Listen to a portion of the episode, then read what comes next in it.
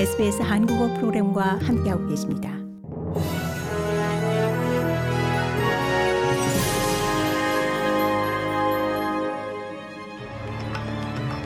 (2023년 1월 7일) 토요일 SBS 뉴스 헤드라인입니다. 서호주 긴급서비스 장관은 구조대원들이 홍수 피해 주민들을 대피시키는 동안 문화적 불감증이 있었다는 주장에 대해 반박했습니다. 기록적인 홍수로 지역사회에 남긴 상처가 서서히 드러나면서 홍수 피해를 입은 외지 마을의 피해가 상당한 것으로 알려졌습니다. 홍수는 또한 작은 원주민 공동체인 눈칸바와 윌라레 마을을 강타했고 그곳에서 긴급 구조대원들이 주민들을 대피시키는 과정에서 문화적 불감증이 제기됐습니다. 서호주 긴급서비스 스티븐 도슨 장관은 이러한 주장에 대해 구조대원들은 할 수 있는 최선을 다했다고 전했습니다. 골드코스트에서 4명의 사망자를 낸 헬리콥터 충돌 사고를 조사 중인 항공사고 조사관들이 조사 결과가 나오는데 1년에서 18개월 이상이 걸릴 수 있다고 밝혔습니다. 호주 교통안전국은 28일 홈페이지를 업데이트하면서 조사 완료 시점이 2024년 7월에서 9월이라고 전했습니다.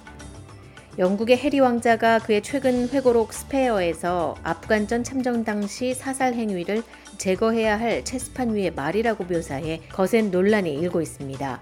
탈레반 정권의 고위 지도자 아나스 하카니는 트위터에 해리 당신이 죽인 것은 체스 말이 아니라 인간이었다면서 그들에게는 귀환을 기다리는 가족들이 있었다고 질타했습니다.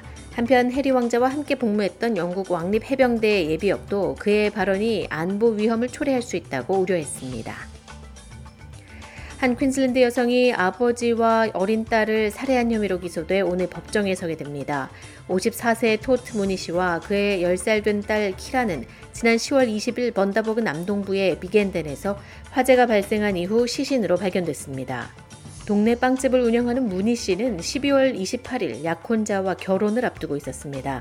처음에는 비극적인 화재 사망 사고로 알려졌으나 사후 조사 결과 경찰은 살인 사건으로 전환해 용의자를 검거했습니다. 경찰은 24세의 메리버러 출신 여성을 두 건의 살인과 한 건의 방화 혐의로 기소했습니다.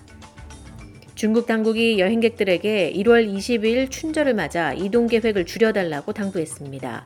중국은 지난 12월 격화되는 시위 속에 코로나 봉쇄 및 검역, 대규모 검사를 포함한 엄격한 제한 조치를 갑작스럽게 종료한 이후 현재 대규모 바이러스 발생에 대처하고 있습니다.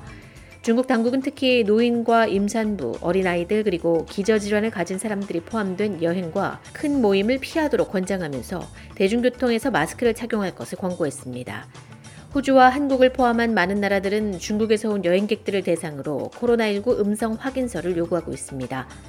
한편 고국에서는 해외 유입 코로나 신규 확진자 수가 219명으로 이틀 연속 200명을 넘어섰습니다. 이 중에 중국발 입국자가 78.1%를 차지하는 것으로 집계됐습니다. 이상이 1월 7일 토요일 SBS 뉴스 헤드라인입니다.